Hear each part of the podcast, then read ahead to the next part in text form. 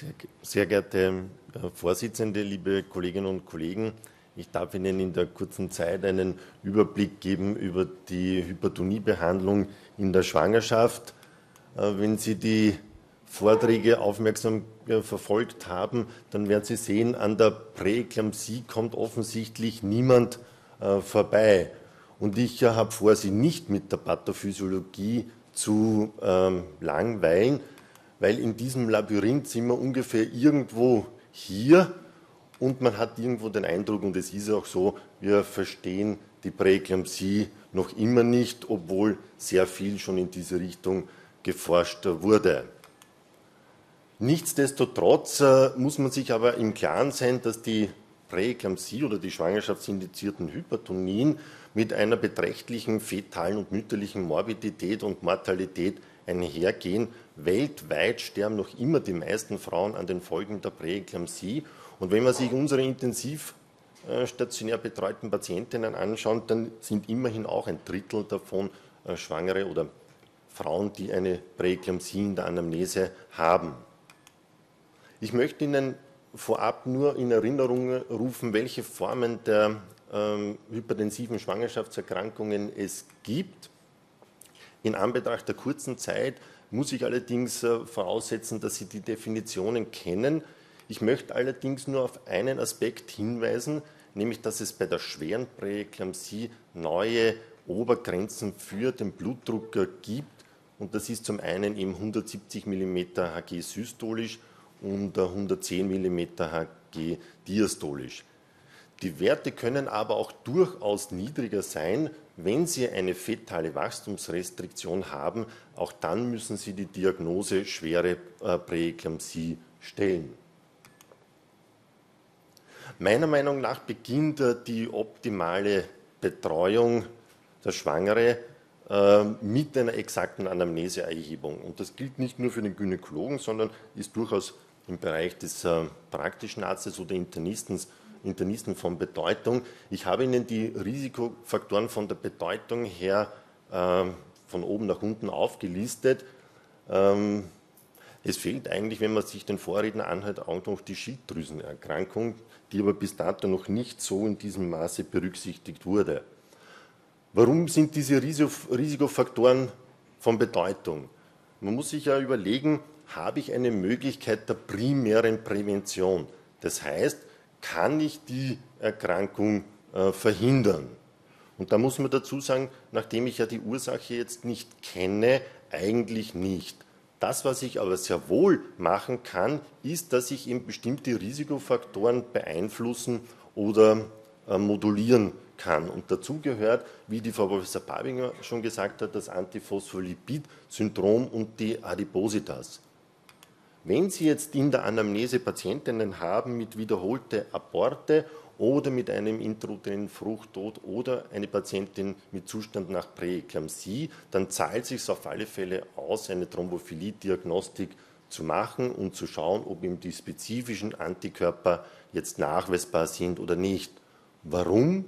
Das hat die Frau Professor Babinger schon gesagt. Es gibt nämlich eine Therapieoption dafür, eben die Kombination niedermolekulares Heparin und eben das Lotus Aspirin und damit erhöhen sie nach der derzeitigen Studienlage doch die äh, Wahrscheinlichkeit auf einen positiven Schwangerschaftsausgang auf 80 äh, bis 70 äh, bis 80 Prozent. Unbehandelt wäre es nur bei circa 10 Prozent. Ein ganz wichtiger Aspekt ist meiner Meinung nach auch die Adipositas. Da gibt es ja zahlreiche Studien, die sagen, die Frauen haben in den letzten 15 Jahren deutlich an Gewicht zugenommen, nicht nur jetzt präkonzeptionell, sondern auch dann am Ende äh, der Schwangerschaft. Daten in Amerika sagen, dass praktisch 30 Prozent aller Schwangeren ähm, adipös sind. Was ist jetzt äh, das Wichtigste? Es gibt eben deutliche Hinweise, dass die Adipositas mit der Entwicklung einer Präeklampsie assoziiert ist. Wir wissen auch aus anderen Studien, dass bei einem Body Mass Index von 30 die Wahrscheinlichkeit für eine schwangerschaftsinduzierte Hypertonie auf das Neunfache steigt. Und was kann man tun? Das ist eigentlich relativ einfach. Man kann die Patientin einer äh, guten Ernährungsberatung zuführen. Was ist der Sinn dieser Ernährungsberatung? Wir haben ein äh, verändertes Lipidprofil bei den adipösen Frauen, die eine enorme atherogene Potenz hat. Es kann hier zur Lipidperoxidation, zur Freisetzung von Sauerstoffradikalen führen, die direkt dann toxisch auf das Endothel wirken. Wir wissen auch, und die Frau Professor Barbing hat schon angeglüht, wir haben eine Störung der Hämostase mit einer veränderten Koagulation und mit einer beeinträchtigten Fibrinolyse. Und wir wissen auch, dass die Fettmasse auch einen negativen Einfluss hat auf die Gefäßdilatation, auf die Antioxidation, auf die Antiinflammation und das führt letztendlich zu einer endothelialen Dysfunktion und mittlerweile geht man davon aus, dass diese endotheliale Dysfunktion für die Organmanifestation dann in der Spätschwangerschaft bei der Präeklampsie verantwortlich ist. Das nächste ist, wenn die Patientin schon schwanger ist, habe ich die Möglichkeit einer sekundären Prävention. Das heißt, kann ich, äh, wenn die Patientin schwanger ist, die ähm, Präeklampsie oder die hypertensive Schwangerschaftserkrankung verhindern. Dazu gibt es oder gab es schon zahlreiche äh, Studien, seien es Antioxidantien, Calcium, Magnesium, Fischöl und so weiter. Letztendlich ist eigentlich nur das Low-Dose-Aspirin übrig geblieben. Und zwar in einem speziellen Kollektiv, nämlich jene Frauen, die eine schwere Präeklampsie in der Anamnese hatten. Hier konnte deutlich die Inzidenz der Präeklampsie gesenkt werden, ebenso die Frühgeburtlichkeit und die perinatale Mortalität. Eine große Diskussion und ein großes Thema ist noch immer, wann und in welcher Dosierung äh, soll ich machen. Die Studien sagen, spätestens in der 16. Woche sollten Sie mit der Therapie beginnen. Derzeit herrscht ein Konsens, dass man mit 100 Milligramm pro Tag, idealerweise abends eingenommen, äh, gut äh, auskommt. Beginnend in der zwölften Schwangerschaftswoche. Ähm, es kommt immer wieder die Frage, könnte man früher beginnen? Da gibt es eben keine Daten. Es würde wahrscheinlich nichts dagegen sprechen. Wie lang sollen wir es geben? Die einen Zentren sagen bis zur 34 plus 0. Wochen, die anderen bis zur 36. Woche. Eine interessante Arbeit ist jetzt kürzlich äh, erschienen und zwar auch wieder in einem speziellen Kollektiv bei Zustand nach äh, äh schwerer Präklampsie bzw. plazentarer Insuffizienz hat man mit dem niedrig dosiert, mit dem äh, niedermolekularen Heparin eine Möglichkeit, die, äh, die Fälle, Präeklampsiefälle zu reduzieren und es scheint in dieser Arbeit zu sein, dass es damit gelingt. Inwieweit das sich dann in die Praxis äh, übertragen lässt, kann man derzeit jetzt noch nicht abschätzen. Das muss man dazu sagen, sind alles äh, Patientinnen gewesen, die keine Thrombophilie hatten, also nur eine Präeklampsie in der Anamnese. Der nächste Schritt ist dann die äh, Frage der tertiären Prävention. Hier geht es darum zu klären, was kann ich tun, um die Komplikationen der Präeklampsie oder der schwangerschaftsinduzierten Hypertonie zu vermeiden. Und dazu dienen eben die Antihypertensiva und vor allem für das Sahel-Syndrom die Glukokortikoide. Ein kurzes Beispiel so aus der täglichen Praxis, wie Sie es kennen. Die Patientin kommt in die Ordination oder in die Ambulanz. Sie stellen fest einen Blutdruck von 150 zu 90 es kommt immer wieder dann die Frage, ist das jetzt eine Hypertonie? Diese Frage ist einmal mit Nein zu beantworten. Wie handhaben wir das jetzt? Äh, ich mache das so, ich habe mir das von den Internisten sozusagen mir abgeschaut. Die haben hier eine Regel aufgestellt, 30 ähm, Messungen sollten äh, mehr als äh, sieben Messungen einen Wert von 140 und oder 90 überschreiten. Dann können Sie die Diagnose Hypertonie stellen. Die nächste Frage ist dann immer, sollte man dann die Patientin behandeln? Sie haben jetzt äh, mehrere Werte von 150, 80, dann wieder von 135 zu 90 und das pendelt halt dann so dahin. Da muss ich Ihnen auch sagen, nein. Und zwar deshalb, weil es zahlreiche Studien gibt, die sagen, die milde oder die moderate Form äh, zu, anti, mit Antihypertensiva zu behandeln, hat äh, für die Mutter keinerlei ähm, positive Effekte oder kaum positive Effekte und man muss doch mit äh, unter beträchtlichen Nebenwirkungen für das Kind rechnen. Insbesondere wenn die Patientin mit diesen Blutdruckwerten in der Frühschwangerschaft kommt, müssen Sie daran denken, dass es ja zu einem physiologischen Blutdruckabfall kommt und die Patientin dann meistens mit der eingeleiteten antihypertensiven Therapie überfordert ist im Sinne einer Hypotonie. Grenzwerte generell liegen bei 110, äh, 170, 110, außer die Patientin hätte eine bevorbestehende Nierenerkrankung oder einen Diabetes mellitus, dann gelten natürlich niedrigere Grenzwerte.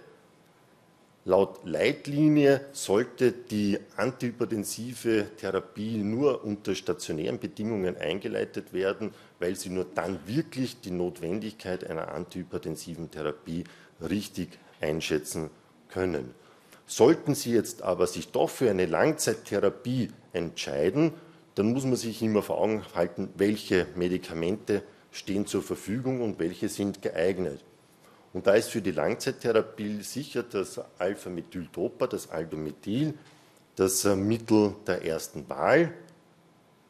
Das, was Sie wissen sollten, ist, dass es eventuell eine hämolytische Anämie machen kann und auch theoretisch einen verminderten Kopfumfang im Kind. Das ist vielleicht ganz wichtig zu wissen, hat aber überhaupt keine Auswirkungen auf, das, ähm, auf die Entwicklung des Kindes. Eine sicher interessante Substanz ist auch das Urapitil, das Ebrantil. Es hat eine hohe Responserate und dadurch kommt es zu einer starken Blutdrucksenkung. Es hat praktisch keine Kontraindikationen, hier vielleicht nur die Aortenstenose zu erwähnen, und es hat ein außerordentlich günstiges Nebenwirkungsprofil. Und das, was auch noch äh, sehr günstig ist, es kommt zu einer raschen Verbesserung der metabolischen und respiratorischen Parametern und hat keinen Einfluss auf den interkraniellen Druck.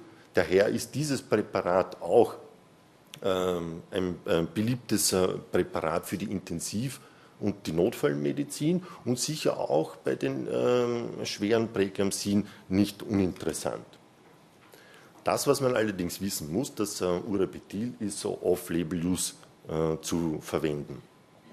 Eingeschränkter eingesetzt können werden das Nifedipin, nicht indiziert im ersten Triminon wegen potenzieller teratogener Effekte. Bei den Beta-Blockern ist es so, sie haben zwei wesentliche Nachteile. Das erste ist, dass es äh, eine fetale Wachstumsretardierung ähm, auslösen bzw. aggravieren können. Und es ist auch gar nicht sehr beliebt bei den äh, Kinderärzten aufgrund der hohen äh, Muttermilchgängigkeit.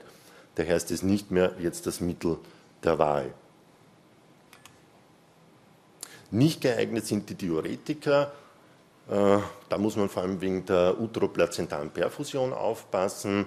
Sollte eine Patientin allerdings bereits vor der Schwangerschaft mit Diuretika behandelt sein, dann ähm, wäre es äh, theoretisch äh, möglich. Nicht geeignet sind die ACE-Hämmer und das Angiotensin, die Angiotensin-Antagonisten aufgrund der Teratogenität oder der potenziellen Teratogenität und der Nephrotoxizität des Neonaten.